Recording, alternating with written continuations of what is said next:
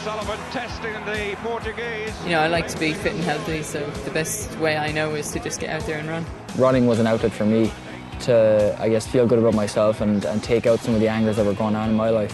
Sonia O'Sullivan is going to take the world title back to Ireland. One of the keys to like maintaining your brain mass is pushing past that comfortable zone physically, you know, exercise wise.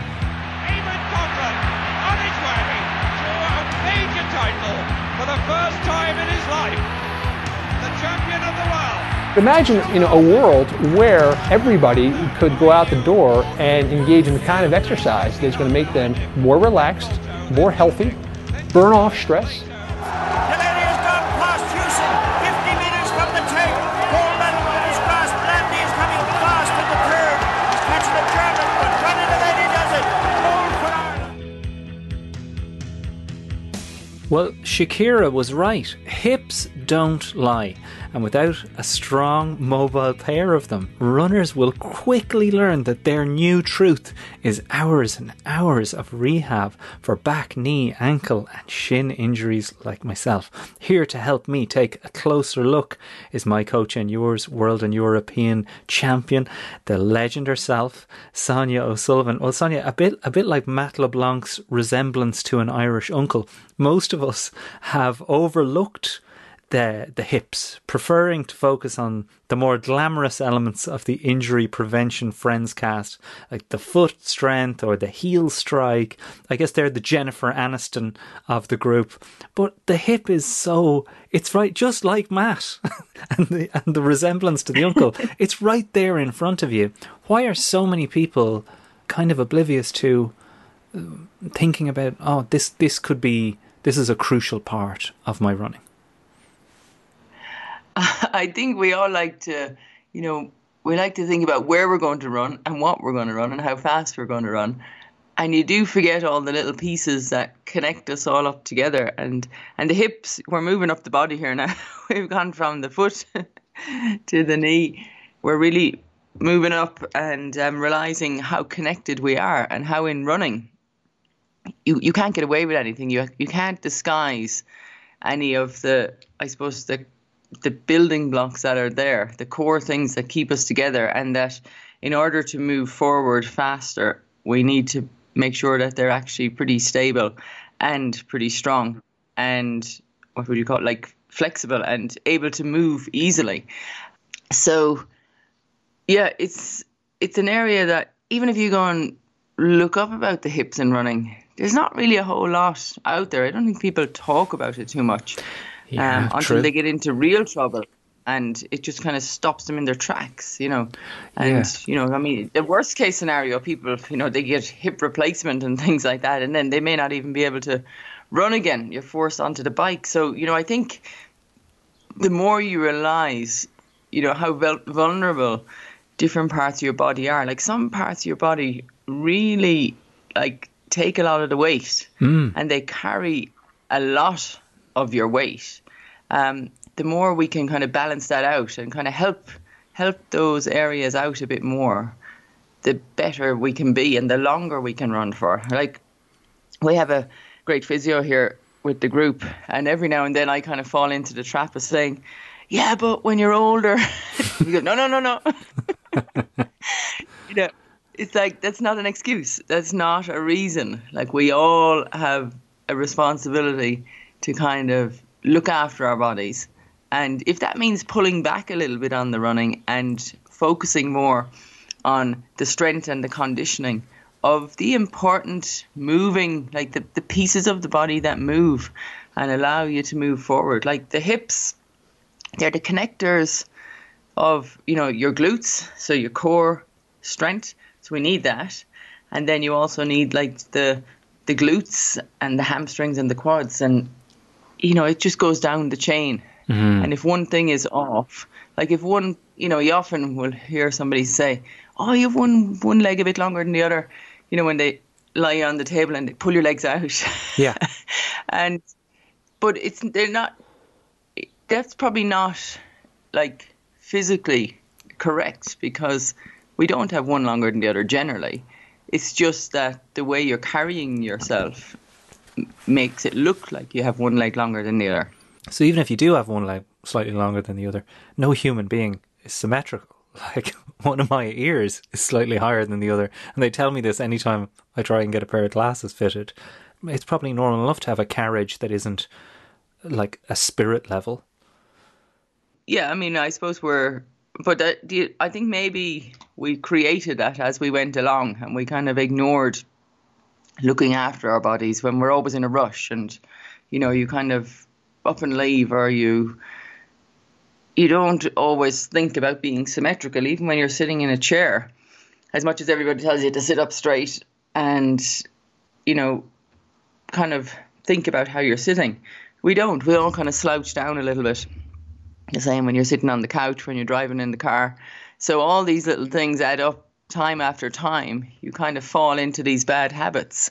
So I think we need to work on good habits and trying to recorrect some of the positions that we end up in that slow us down. They definitely slow us down and they take take away power. And power is the big thing. To have power to push off, power to lift your legs up. Like we often say, if people are out there doing hill repetitions, that you don't just run up the hill, but you actually pick your feet up and you think about picking your feet up. Um, because if you don't do that, then you're just kind of digging into the ground. And it's a bit like cyclists when they're on the bike. If you have a cyclist who's got the cycling shoes that clip into the pedals, I know, I know you haven't gone that far Gone yet. that far yet, yeah. Along with the lycra, you know, the, the bike shoes are. yeah, yeah, no, You'll have a job to get me into that now. But if you ever do clip into the pedals, it's amazing. You realize that it's not just about pushing the pedals down, but it's also pulling them up again. And by mm. doing that, there's a very distinct movement in the, all the way up the chain from your your foot to your ankle to your knee to your hip and your glutes, where the power and the strength is. And it's the same with running.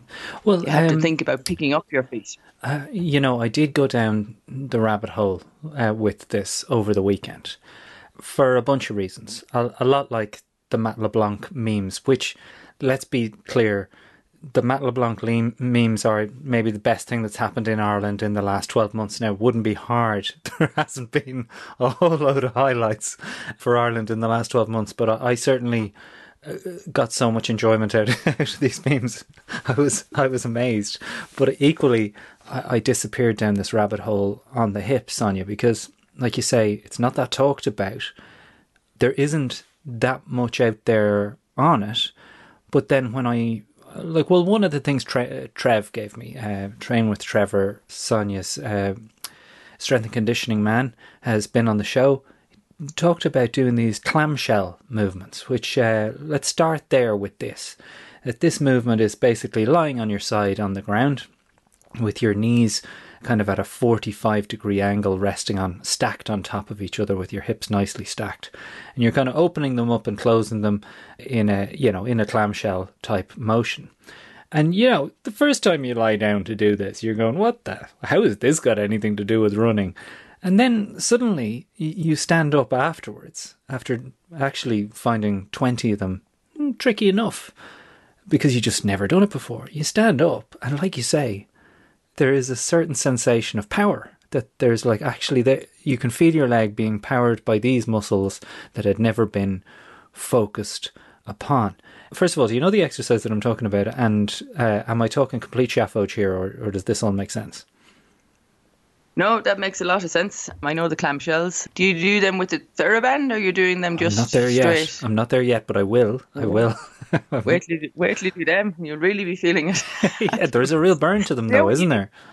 you know when you feel you do these kind of exercises like the clamshells are one and I'm trying to think which other ones there I suppose the, the squats would essentially be another one where you actually focus on you're not just moving up and down but whenever you lift yourself up you actually you're zoning in on thinking about your glutes and contracting them to power the movement up and the same with the clamshells so then afterwards when you're like doing your normal stuff and you're walking around the kitchen and you can feel you can feel these muscles like contracting every now and then and you feel like they're muscles that you don't use very much except because you just sit in your ass all day long A lot. I do a lot of that. that- Yeah, a hundred percent. Would would that would that Whereas sitting around though, Sonia, be contributing to the weakness? Like, I know it sounds like a s- stupid question, but I, I feel like I'm not alone in this, especially as, and I want to flag this up. Shout out to uh, my hot yoga studio, which I, I have been in touch to say that they're they're back open again, which you know is a scary thought in, in these days that that's where we've gotten to with reopening. But the you know this kind of uh, movement and th- these kind of movements that I find myself weak at. Anytime I was in a yoga class, the women were brilliant at them, but the lads were shocking. L- l- are, lads prone to weak hips? Is that, is that possible? Well, there's definitely a distinction, there's a difference with men and women. I know there's a few exercises that men, like, see, women will say men find it more difficult to do. Things like there's one there where you you bend out, you put a chair against the wall, hmm. and you put your head against the wall, and you pick up the chair.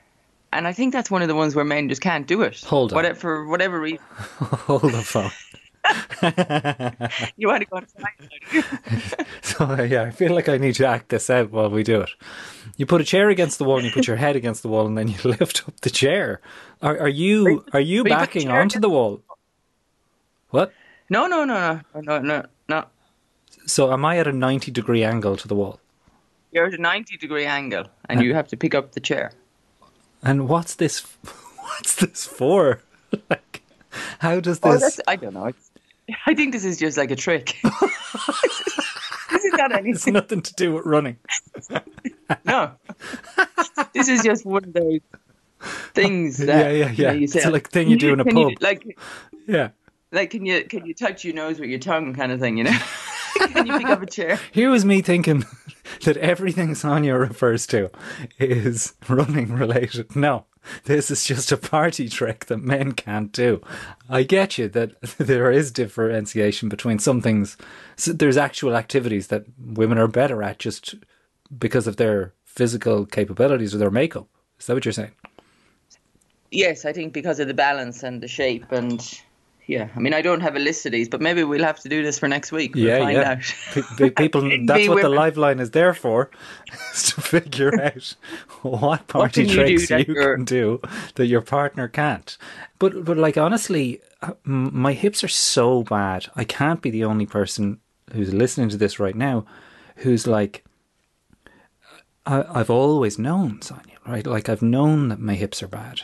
Like so, through the years of playing basketball uh, and sliding back and forth, you know, there's a lot of this kind of, you know, the, the kind of wide-legged, low, kind of half squat sliding in basketball. And I think I probably did some damage doing that somewhere along the way, to the point where you know I had different periods of time where I time off from it because of it. Now, the weakness in there is just something that is just part of my life. It was. Uh, I also feel that sometimes I'm explaining things to you like a normal human has thing injuries that they just accept. That's me. I'm a guy with a weak hip, and you you've such a kind of fixed mindset as to well, well, those exercises aren't for me. So I would have found myself in yoga classes going, aha, we've reached the point of the class where I go into child's pose. Everybody else continues with the class doing their hip exercises. And I go, well, I, I'm not taking honours mats for the leaving cert, so I'm not going to do those. But really, over the weekend, I, I kind of came to realize, no, no, no, like you said, you can't quit on these things. You can't just go, oh well, now I'm old. I, I, can I can still improve these. Is there? Am I talking nonsense to myself, or is it possible, no matter what your age, to pick up on something like a hip and go, I'm going to fix or improve this to a point where my running gets better? you have to just take it slowly. And so you don't just quit and go into the child's pose. And I know I've been in that position myself, not just the child's pose, but the point where Yeah, the exercises get too hard. And I'm like, I've got to stop here now. yeah, but I think you- you have to find a way of kind of gradually learning how to be able to do these exercises. And you just push yourself a little bit more every week or every time that you do the exercises and you mm. actually get better it's like anything you you do get better like i saw the physio yesterday before we left we were in portland for the weekend and i said the physio. He was treating the athletes between their gym sessions. I said, "Can you just mobilize my foot here for a second? And so in my head, I'm just visualizing him just pulling my foot apart. And because I've had this done before, hmm. and it just releases a tension in there, and then I feel a bit more free. And every now and then, I need somebody to do it for me alongside all these other exercises I've been doing. His name is Gav, and he he starts to, you know, he's fiddling around with my foot, and then he's starting to get me to do all these different type of exercises, and he's saying. Oh, but your ankle, it's coming from way up your shin at the attachment to your knee. No so I'm way. like, I've never really thought about that. and so all of a sudden, so then he's given me four exercises to do. And I'm going to know if you don't do these exercises because they're so like small and specific that you know in a short amount of time they're going to make a difference. So if you don't do them, then you're going to be the same in a few days time as you were today. Wow. So yeah, that's my that's my um, task for the week is to do my four times, six times, ten seconds daily. Well, like it's really it's very similar to what I'm learning here in relation to this shin injury. For those of you playing catch up, there's this stress reaction in my lower shin that has basically ruled me out of running for the last two months. And this podcast, uh, to its credit, has been a lifesaver. Your guidance, the members of our running club on strava.com forward slash clubs forward slash Irishman Abroad, those of you emailing Irishman Abroad podcast at gmail.com, unbelievable support, but also realizing that loads of people are in this position too. That there's even a an injured runners club on Facebook that I recommend people get involved in. Just that sense that you're not on your own, and even you saying that now, Sonia, makes me go right. So I'm not I'm not crazy. There is this old, old, old. We're talking 22 year old injury to this hip that is now playing a part in my leg behaving or attempting to endure this new activity that isn't biomechanically sound. Words, let's be honest, listeners, that I didn't know existed eight months ago before Sonia started coaching me. But I, I'm becoming more and more clear on this, Sonia, that the biomechanics of a sound running action will prevent your injury. So the, the doing the little the little dinky little exercises as you refer to them can have immeasurable uh, strengthening uh, qualities and effects upon your technique. Now, I'm praying that that's the case because, as my physio said to me this week, in probably the most heartbreaking physio appointment of my life, I walked in there going, I think I'm, I think, like, no pain for weeks now. He was like, jump up and down on the one leg, do these hops, do this, any pain. He goes, where do you think you are at, this point? And I said, that's the $64,000 question. Like, I'm waiting for you to go. You can go running. He lays me down on the table. He he rubs one shin, not a bother. He rubs the other one, and I, I flew off the table like someone had electrocuted me up that leg. I mean, literally the same level of pain that I had had at the beginning. And I was like, what the hell? Like, how is that possible nearly two months later to have that level of pain? And uh, he's like, you're, you're a while off running. And I'm sure you've been on a physio table, Sonia, where you, you don't feel like crying. but the thought does cross your mind. Either to go, oh, oh, feck off and just gather your stuff and leave and go, I'm going to get a second opinion. But like, I just didn't know what to say. I usually, I, I'm probably a classical Irish lad type of behavior. I kind of go into shutdown, then I go, right, thank you. Thank you for the, the advice. And I bottle up what I'm feeling in that moment. But I, I, I was just kind of, just, just so aware that there's something else here. There isn't just this thing.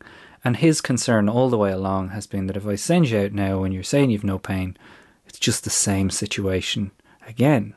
And I guess I saw light at the end of the tunnel when I went, here's a thing that's never been strengthened and that is possibly forcing me to put too much strain on this anterior tibialis tendinopathy thing that he that he's spotted here Uh, does any of that ring a bell with you? Have you been? Does any of that sound any way familiar? And what's your take on what I've been through there? Yeah, well, you see, you've been a long time without running, and running is the simplest and it's the thing that's going to give you the most pleasure. Like all these like, gym exercises and stuff, they're kind of taking you there, and you're hoping eventually, you know, you're going to be able to lace up the shoes and run out the door. So when you break things down, and I mean, I'm always a believer, and I've said this to you of having a deadline or a date in the calendar. And you've kind of questioned me on this like but how can you have this hmm. arbitrary date that you're going to start running? Hmm. But sometimes you need that. So you've obviously gone to the physio and in your head you're thinking okay yeah i'm going to be running soon. And you're very positive and you feel good. And then they shut you down and you kind of think no that's not what i was looking for today. I wanted more lights you know i saw a glimmer of hope and now you've just turned the lights off mm, again. A hundred percent. and you know then you're kind of at, you're kind of at lost at that point. You're thinking you know i was hoping for the hope. Mm. And i think you have to always feel like you're doing more or a bit more positive and you're m- making progress. And and you are making progress. So that's why i think it's very important. You get to a point where walking becomes important. And then you know it's like any time in life you know when you're stopped in your tracks. Like i know when after Ciara and sophie were born and the first thing i want to do is go out and go for a walk. And i'm walking in the bushy park in teddington with Ciara in 1999 and it starts to rain. So then I start running with the pram, you know, and this is kind of my first few steps of running. Mm-hmm. And I actually feel okay. So then I start doing walking and jogging. So I think sometimes you can have all the information and sometimes you can have too much information and you mm-hmm. can be waiting and waiting and waiting. But sometimes you just have to test yourself. And like I said to Sophie over the weekend, because she's had time off as well, and I said, when you do eventually start back running, you're not going to go out there and run for 15 minutes, but you're going to run for maybe 15 minutes of one minute running, one minute walking. Because you can't do yourself any harm running for one minute. Hmm. And then you get to walk again. And then you run again and you walk again. And you have to do it at least three times to work out okay, am I feeling any pain here or not? And you're so tuned in to feeling pain that, you know, you're going to feel every stone or twig that you land on and Yeah. think it's you know, hurting you. That it takes a bit of time to get that out of your head because running, it's a very physical activity that, of course, you're going to feel aches and pains as you go. And if you haven't been running for a long time, you're going to be really sore the next day if you go out and run 5k. Mm. So you have to be very careful. But you do have to make these little baby steps to add up to being able to eventually getting back out there and, you know, running 5k. I mean, that's the the least that we can hope for, you know, as a starting point once you've got over the walking and jogging section.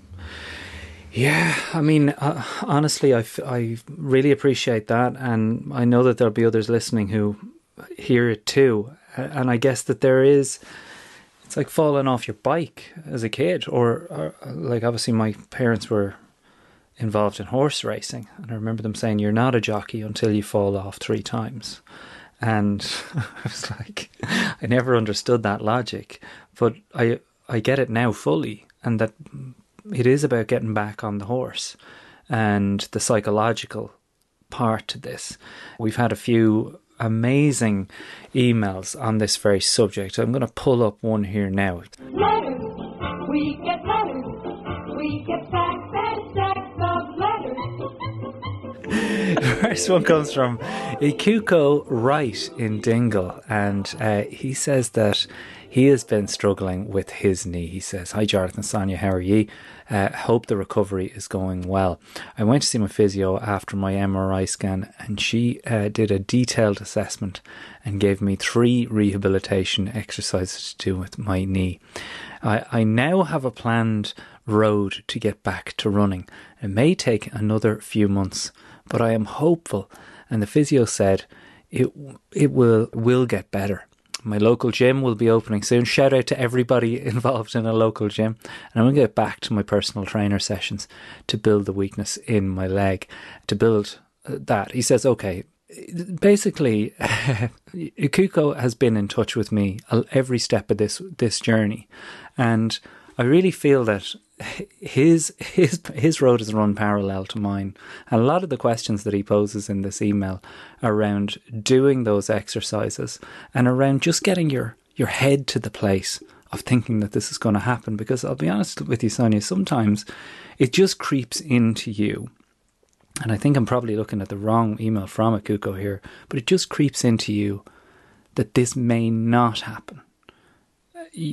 What do you say when that creeps in? When uh, even the physio is going, is kind of hedging his bets, and you know Trevor is or your personal trainer is saying, okay, well we'll do these exercises, but if there's any bit of a skeptic in you at all, there's a little bit that creeps in late at night that goes, maybe it's over now. Maybe, maybe it's done and maybe you're codding yourself. There's an old saying in show business that you're three years out of showbiz before you realize it. Is this done? And what do you say I should say to that internal critic when the little bit of me goes, you're codding yourself? Um, I think, you know, that's the, I suppose, that's what nobody wants to think that or to believe that. Even though the thought might cross your mind that, I don't know, will I ever run again? Because I think we can all run again, no matter what. I think you just have to, like, I mean, you say take it slowly. You're like, yeah, I've been taking it slowly, mm. taking it two months slowly. I think sometimes you do have to take a bit of a leap of faith as well. And you have to give it a go because, you know, very few injuries take more than two months to heal.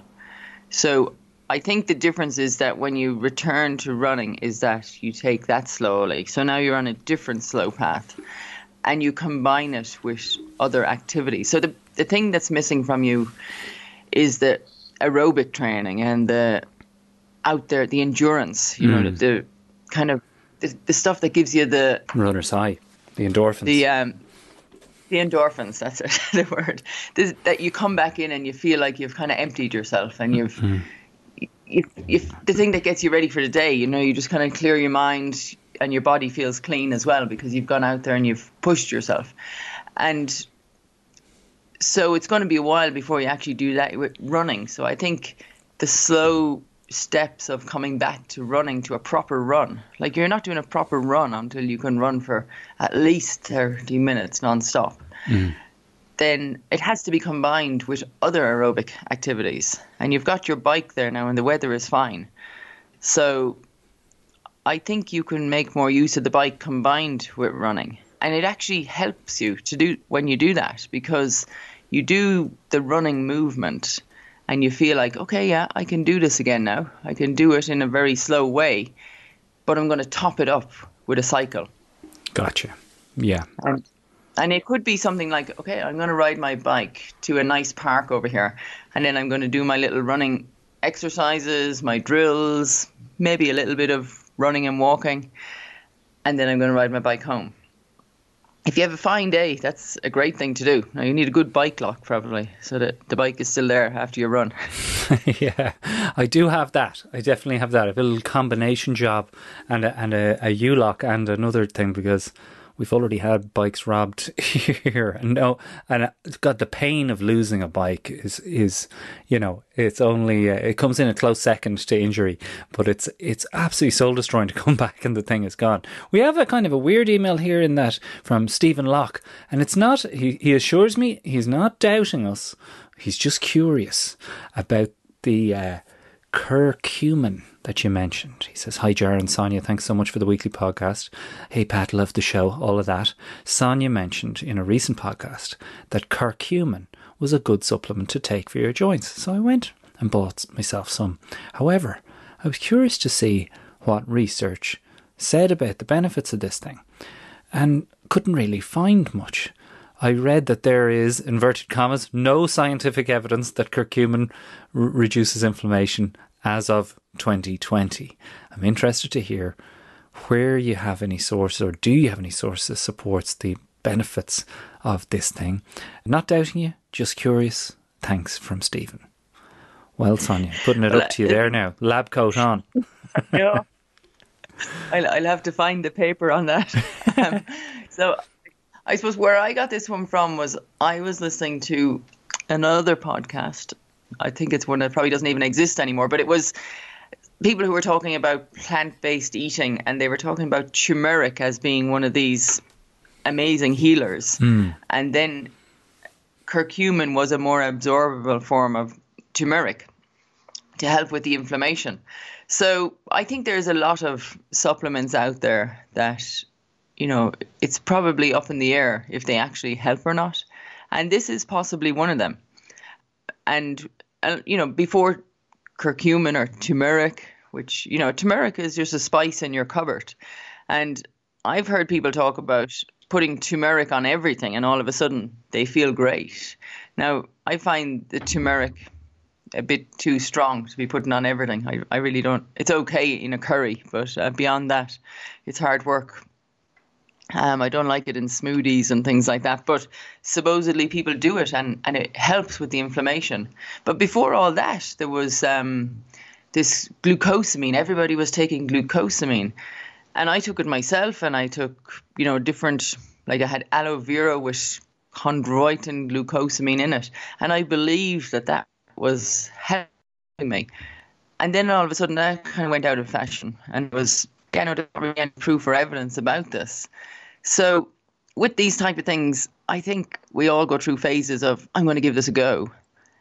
And maybe they're all what they, they make you think that you're Yeah. placebo Yeah. to a degree. You Yeah. know? I mean, there might be something in them. Yeah, I feel like You're if like you Google any of them, there. you'll find someone saying, This is bullshit. This, this does nothing. And then you'll have at least a dozen pages saying this is the wonder cure for everything that ails you.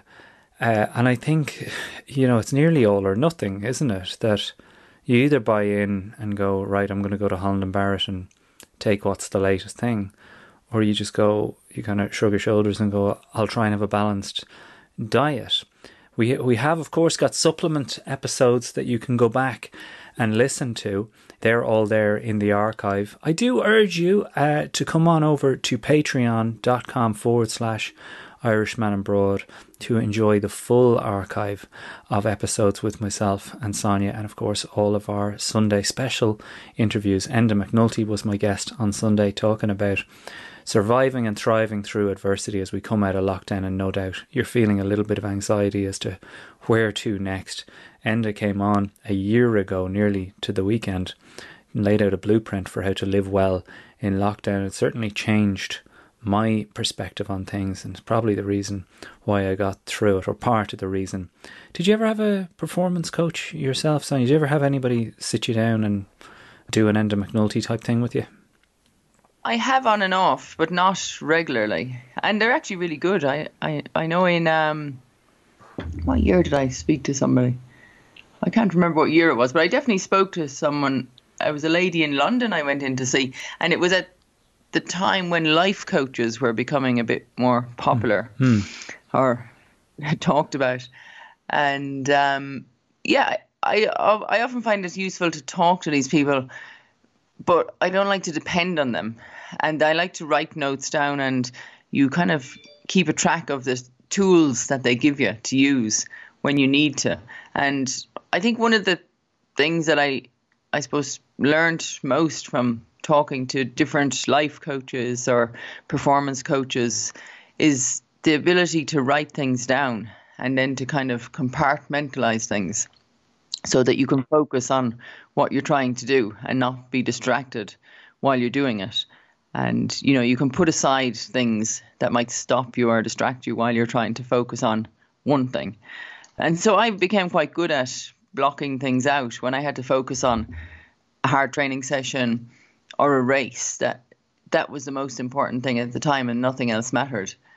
And I don't know if that's because of the way my mind works that I'm able to do that or if it's something that I trained myself to be able to do.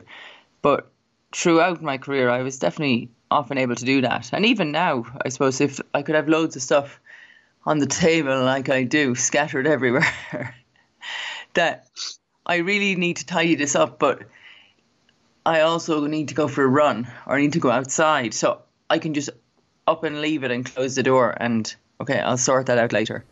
Oh yeah, no, I I hear you. The the just that sense of a long finger for so many things is probably the the biggest uh, impediment to progress for me that I just tend to have that stack of stuff that uh, that gets put to one side. And definitely if you go and listen to Enda's chats that we've had down through the years just that uh, as you say writing it down just actually getting it on paper is as powerful as anything that you, you'll come across. Actually getting a black notebook even to just go right well this this section is about this and this section is about this because uh, there's too much happening. There's just too much happening at the moment for us to be able to think about it and just know of it in the black space that is is your mind. I want to give a couple of quick shout outs sonia to our strava members because we have of course another event fast approaching. Uh, it is the Fota Island Cheetah Run. It's our uh, next event for the Irishman Running Abroad running group. It takes place on the week of the 7th of June to the 13th of June. Sonia, do you want to take it from here and explain to people again what this event is and why they should take part? Yeah, so this is a five kilometer that's normally run around the grounds of Fota Island and including the Fota uh, Wildlife Park. And um, they're you know, have had not very many visitors the past year or so, but I have had some friends send me photos and they're in Fota exploring at the moment. Uh, so that's great to see that the gates are opened and people are being welcomed back in again. But I think they have lost a lot of funds over the past year. So, along with supporting Jigsaw for our next event, um, we'll also think about the Fota Wildlife Park. And um, by signing up to the Cheetah Run, then you will be supporting this this great event. And I'm slightly worried myself because um, where I'm going to have to do it is most likely going to be at 2,000 meters altitude. Oh Lord! which isn't.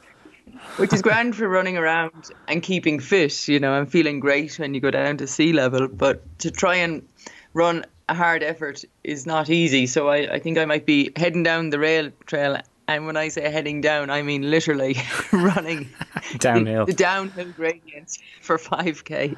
Well, be careful. that might, that might be the only all. thing that will that will save me. Yeah, well, be be careful if you are going out running, and I know the weather is improved an awful lot. My my advice this week would be to uh, make sure to hydrate before and afterwards, well before uh, and afterwards the the heat here at the moment, Sonia, it's amazing the the turnaround that's taken place here in the UK. It's like 26 degrees as I look out the window here. But you don't want my tips of the week, do you? There's only one woman's tip of the week that you really want.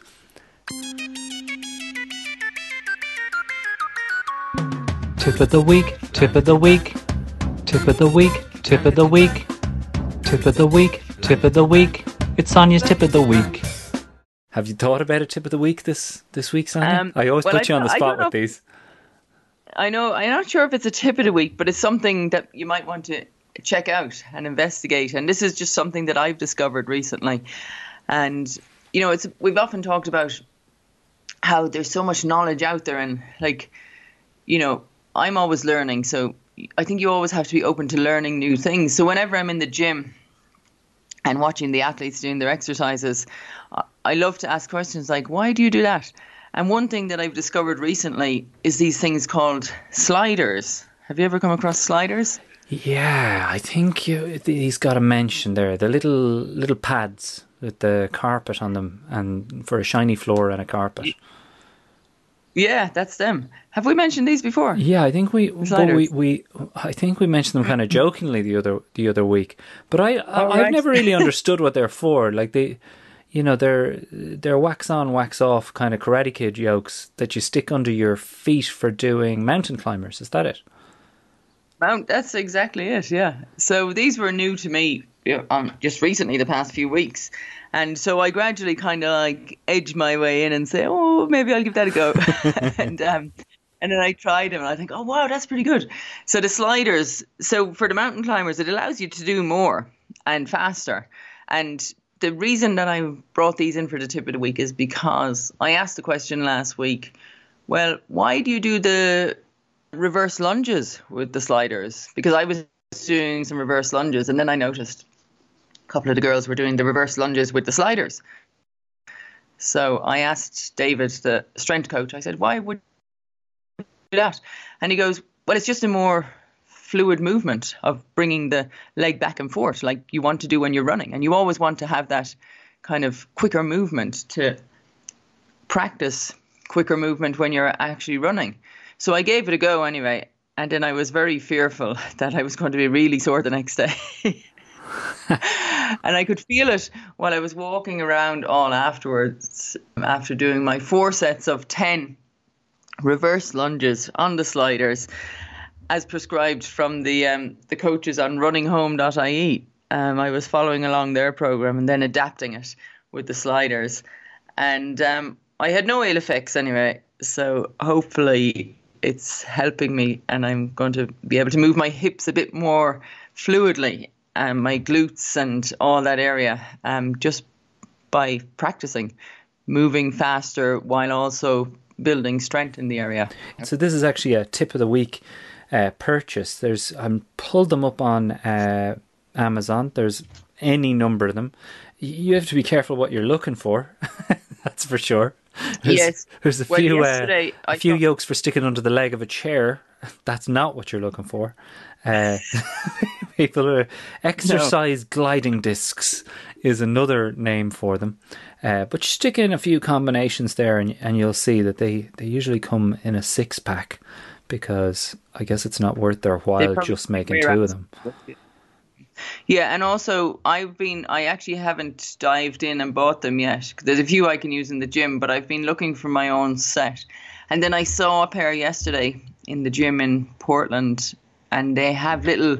So they've got the shiny bit underneath, and then on the bit on top, they actually had little grooves and grips, and I thought, oh, those look a bit better because my feet are always slipping off. Yeah, me too. Particularly my left, my left foot stri- slips off, and it's amazing. You can very quickly see which of your sides is weak, weaker than the other. So my left side is always the weakest, and you know this is probably one of these things that you have it in your head that it's always the weakest, so you allow it to be.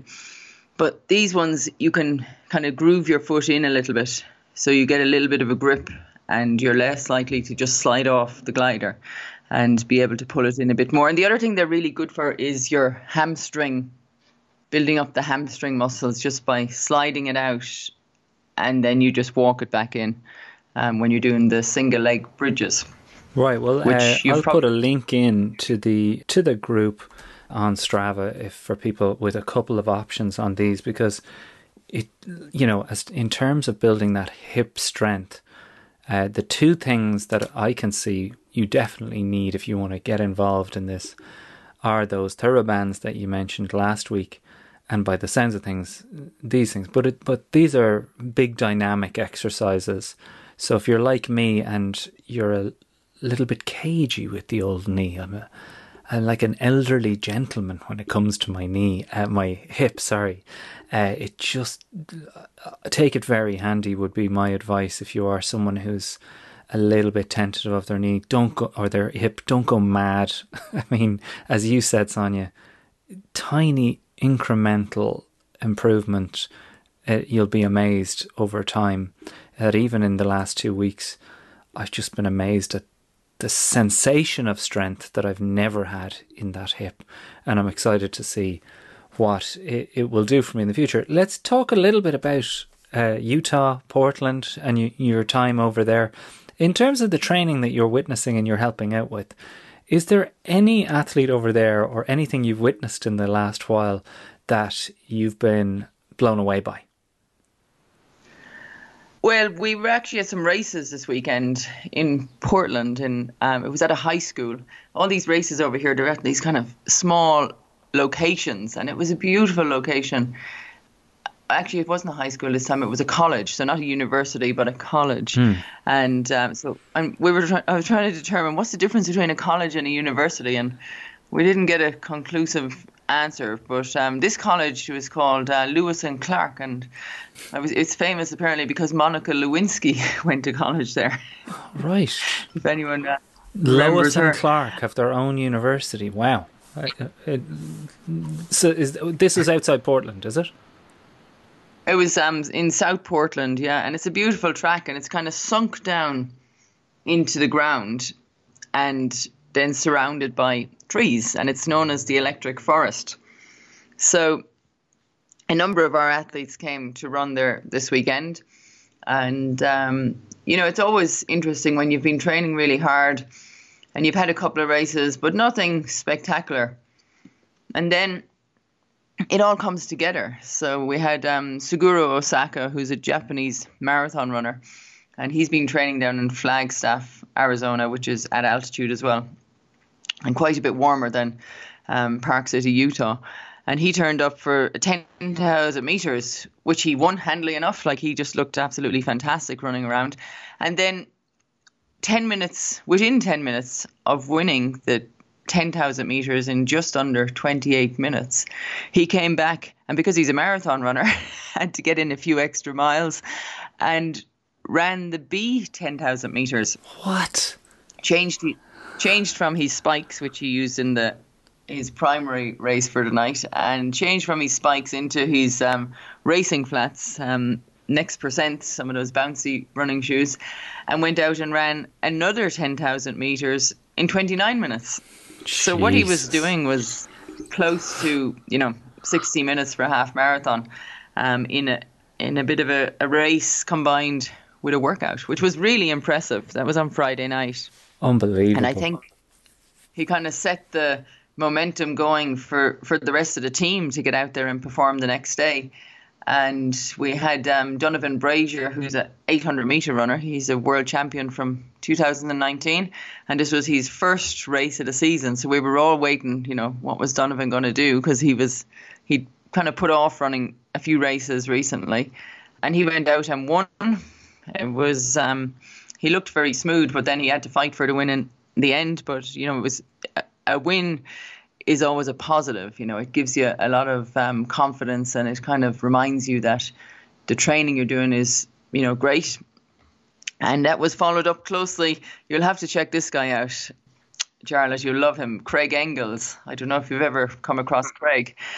So Craig, he's had a couple of races, but he wasn't, you know, getting the results that we were hoping for. And it's always tricky early season because you're training hard and then you're doing a race to check your form. And Craig came through for the win in 3:33 over 1500 meters, a personal best. So you know there was great performances all around. And Donavan and Craig have been training down in Portland.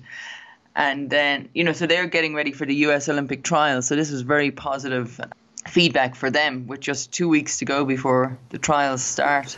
So And then to Craig, top it Craig does Craig it does look like my kind of character. I pulled him up here, and uh, he is uh, he's certainly a personality. His haircut it can only be described as a mullet, and uh, it's business up front, party in the back, and he has a full on Boogie Nights uh, mustache as well. He's my new favorite athlete, right? Tell him that from yeah, me. get on board. Uh, yeah, and how would our listeners keep up with what's going on there? Like, what's the best way to? What's the best site to kind of keep an eye? On? I'm on Oregon Live is where I'm looking at some results here. Right. Well, Um, the, the track meet on the weekend was the Portland Track Classic, and so that was where you you should be able to find some videos of the race in there, I think. But there's so many races on across the US. It's it's really difficult to keep in touch and to keep on top of all this. But I think it will all culminate with the Olympic trials in two weeks' time. They'll all be zeroed in on that. And then it'll be preparation for the Olympics. But before we divulge off of that, I have to mention, of course, Jessica Hull from Australia, who she was the Park City representative at the track meet, um, the Portland Track Classic, running 5,000 metres, because I've been in charge of looking after her up here a lot of the time so you know you feel a little bit of pressure you know mm-hmm.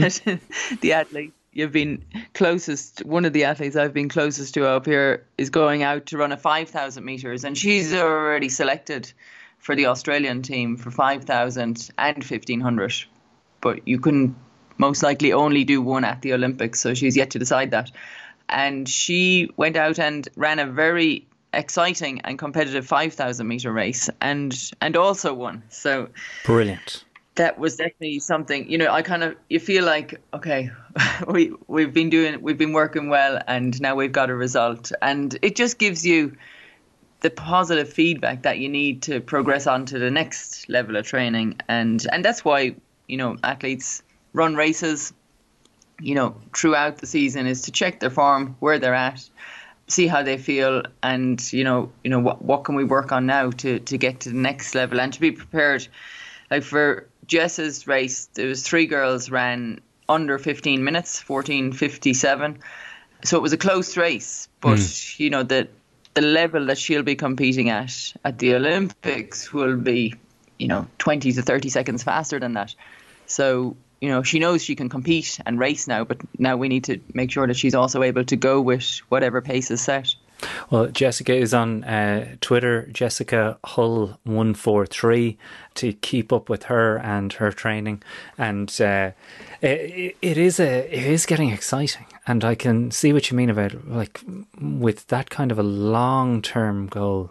These wins must just for you and for her just be so important. Like if something had gone wrong at that meet it, it can really upset things. You're in a whole different mindset coming into this week, but instead, there must be a real spring in all of your steps. Oh, absolutely. And I think, you know, as the races were going on and you see each of your teammates performing well, you kind of want to live up to that level as well. And, um, you know, so we, we, we did good to win four races and, um, yeah, can go forward happily, you know. Um, but, you know, you can't be content either and you can't kind of think, oh, yeah, I'm fine now. You have to keep working and moving forward and improving. Uh, Sonia, it's always so much fun to talk to you. Uh, congratulations on the uh, Late Late Show interview, which was brilliant and a real insight into the uh, Olympics the, in Sydney that time. We had a couple of messages that we haven't got time for on the Liveline from people going, You deserved a medal. Gold medal for being a year out from childbirth. That, like, it just is. It, that kind of, I think, that interview really brought home to people exactly what was happening personally for you and how not every runner in that race was dealing with that as well. A lot of messages from people going, How the hell did you do that that close to giving birth? Tell me this. We don't have time to know exactly how the hell you did it, but was part of the motivation at that Olympics showing people that it could be done? Not really, no. No, I don't think so. Um, I think the motivation for me was to just return to, you know, competing at such a high level. And then once I got there, then it was kind of all about, well, what can I do with this now? Because Mm. the thing, I mean, it all started with those walking and jogging efforts in Bushy Park, you know, a week after Ciara was born in July 99. And every week was, you know, one step higher. And just the because you improve so much every week the motivation was there. Oh, what can i do next week you know? And so it was all very positive. And i did get an injury in the middle of it all as well because of course the motivation was so high that i kept you know pushing and pushing and pushing and trying to be better and better. And then eventually i probably pushed a little bit too hard. So i had to take a few steps back. And you know just like we've been talking about recently and today even um, strengthening areas that you know got weak and I didn't take care of enough. So you know it happens at all levels that you can you know the running is the that's the thing that I suppose it's the most um, the the thing that you can see and do hmm. the easiest and it it gives you the greatest reward but there's a lot of work behind the scenes that you have to do so that you can continue to do that without getting injured. And that was a big thing for me, I think, that I noticed now with the athletes that we're working with here is that they're always on top of any like potential injuries. So there's a lot of prehabilitation, whether it's with physio work or work in the gym, that allows the body to stay strong and not break down. And I often went into cycles of training hard, racing, and then the body would break down and then you'd have to build it back up again. And I think that's the greatest thing that I've seen recently is that athletes are a lot more aware of their body and keeping it strong and avoiding that injury breakdown, which always breaks the cycle and the momentum of, you know, getting better and faster and stronger. And so you, you're always taking steps forward and never steps backward, and then eventually have a rest at the end of the season. You tell me this final question: Is there much crack among the group? Like, I get that now it's squeaky bum time, and there's you know there's the you can see the the Olympic rings on the horizon, but like. Is there much laughing? Like, do, is there is there room for crack, or is it all business? yeah, no, there's a lot of fun. Like it's kind of I can't even think of any real examples, but yeah, no, I mean you have to, I definitely wouldn't survive if I didn't have fun and enjoy it. Mm. And we do have a lot of good laughs, you know.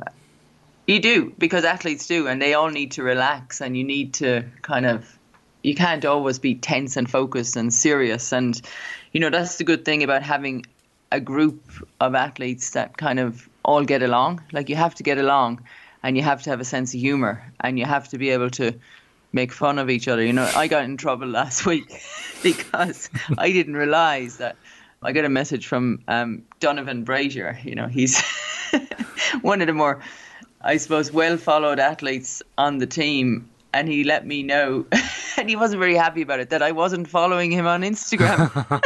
oh, uh, a cardinal sin. yeah. and I didn't know. And I and I, was, I was trying to explain that you know I was discreetly following people, you know, as time went on, and because he didn't post loads up there, he wasn't bobbing up in my feed, so I didn't know.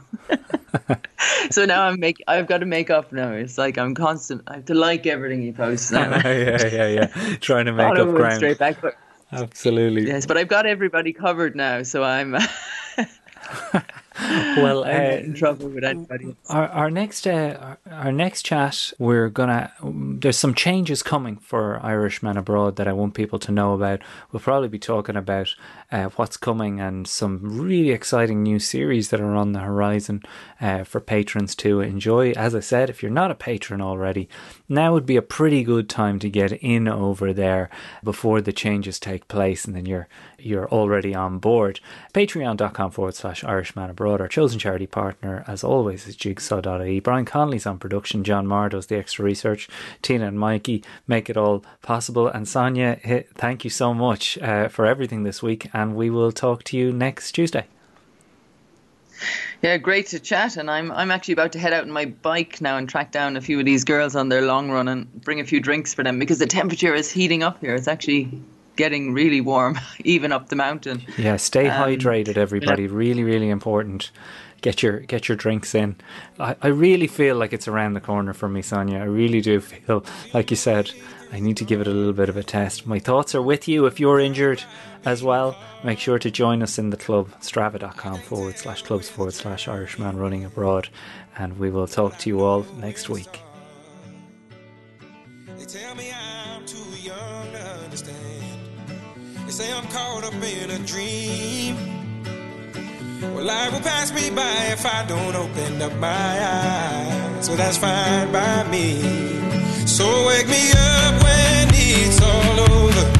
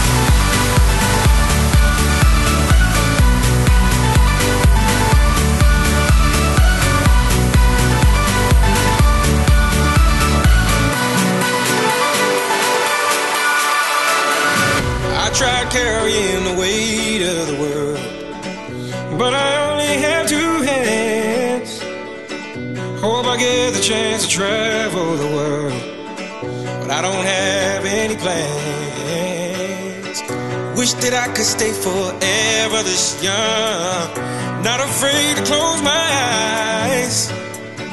Life's a game made for everyone, and love is the prize. So wake me up when it's all over.